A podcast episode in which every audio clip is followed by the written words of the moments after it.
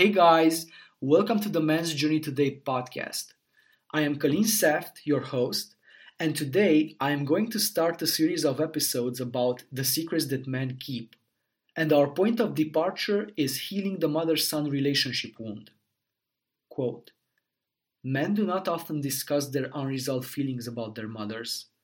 While they play a key part in their relationships with other women, these emotions are often hidden away out of our awareness.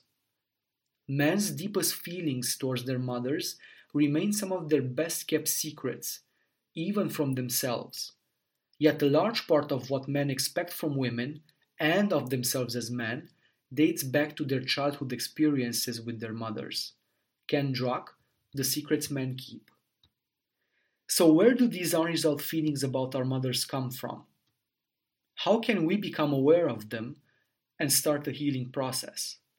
And most importantly, how can we support our sons in their transition from adolescence to adulthood? First of all, let's consider the context. The 20th century has generated a culture that doesn't understand our spiritual background and prefers to forget about it. This is why men have lost their connection to the masculine archetypes that were passed from generation to generation through various rites of initiation. Let's take a look at the most significant changes that took place around the turn of the century and accelerated after World War II.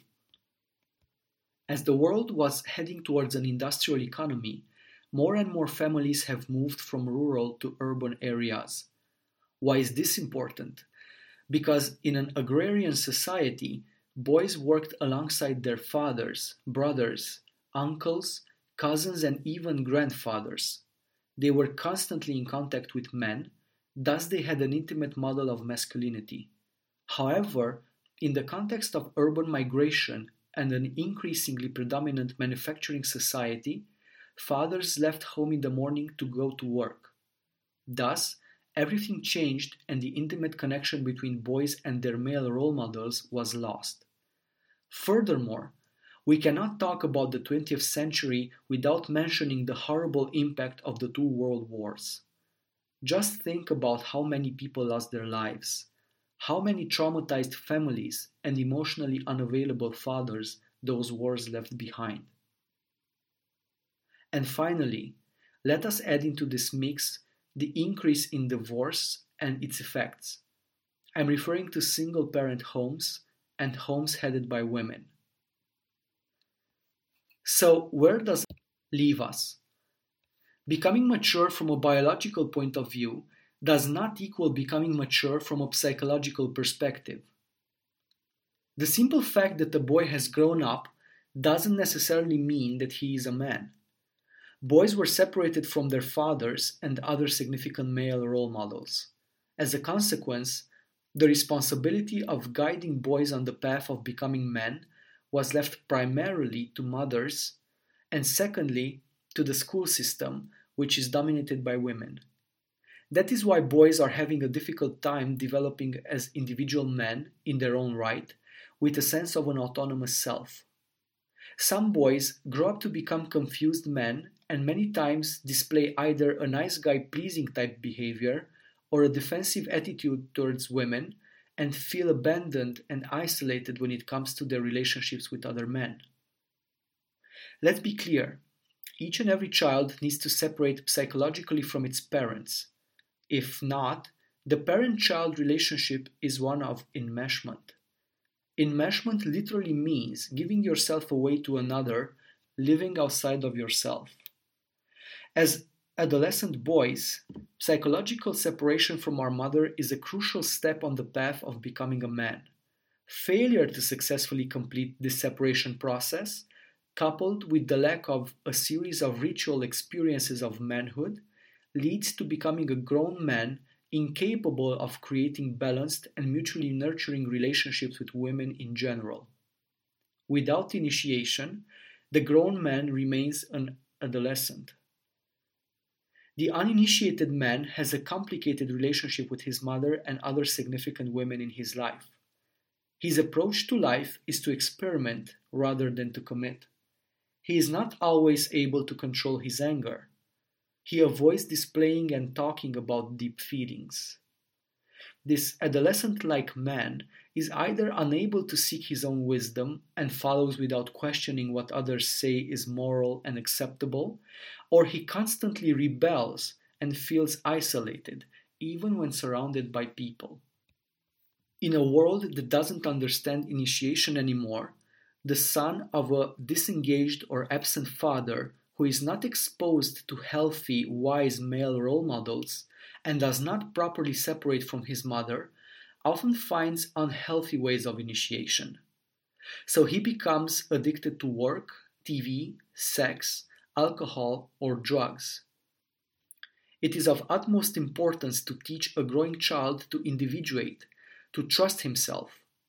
In order to achieve this, he must first experience a safe and secure attachment relationship with his primary caregivers. Then, he must separate from his caregivers and feel his own power.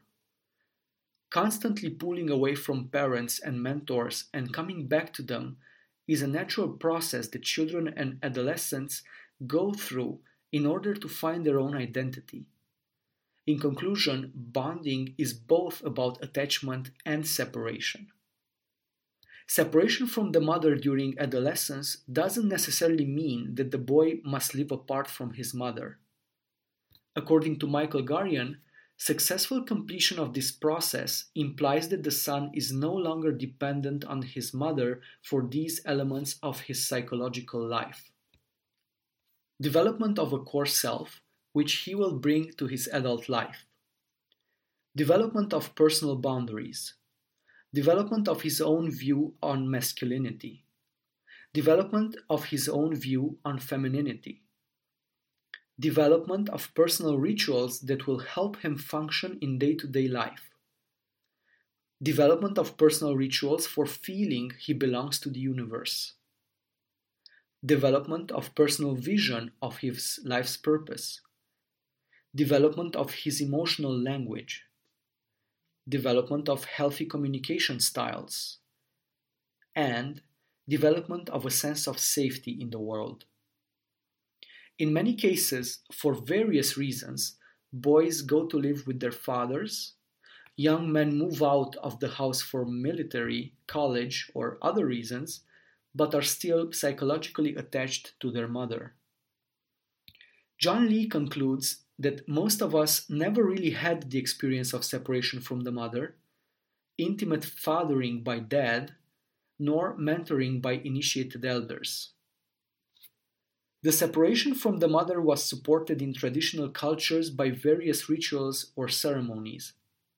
Nowadays, fathers are not even aware of the fact that they are supposed to be involved in such a process. So, when we become adolescents, we are not usually bonded with our fathers or other male role models, and we are still attached to our mother, searching for nurturance and accepting it from her. The main difference between the maternal and the paternal nurturance is that the maternal style is based on the mother's sense that the child belongs to her, he is hers.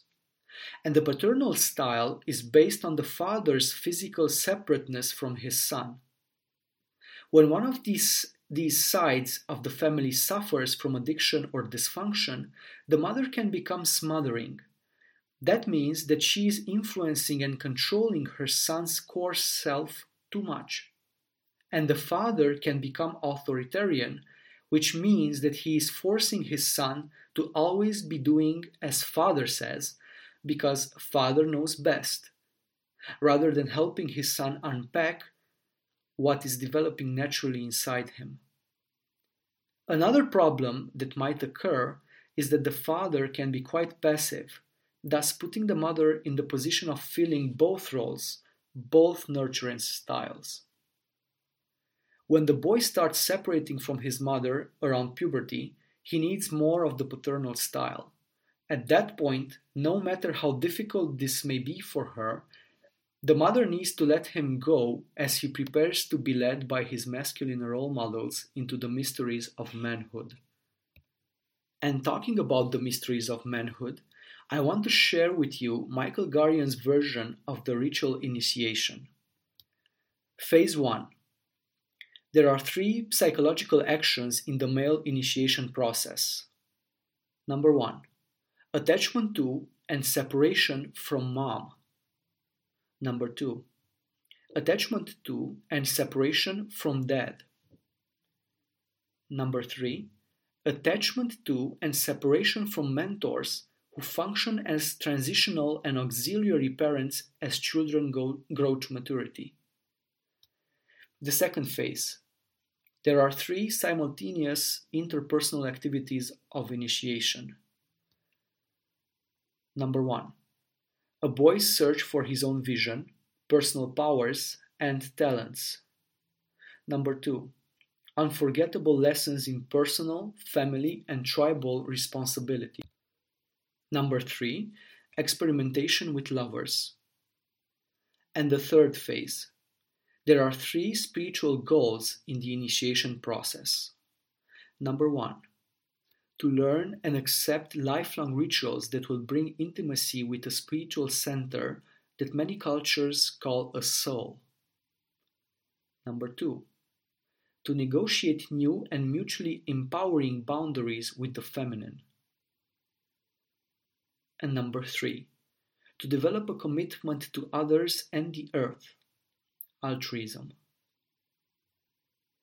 Gurian states that in our culture we initiate fragments of these and we end up with fragmented men.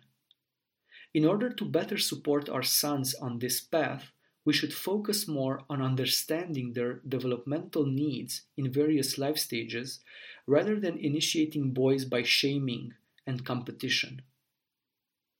And with that, we have now reached the end of this first part in this series. I am going to talk about the further steps in this initiation process in my next solo cast next Friday. Please share your thoughts and questions in the comments section or email me at hello at mensjourneytoday.com. I would be thrilled to hear from you, and I want you to know that I answer every single email that I receive. If you like this episode, please share it with a friend and don't forget to subscribe on iTunes. Thank you for listening to this podcast. Talk soon.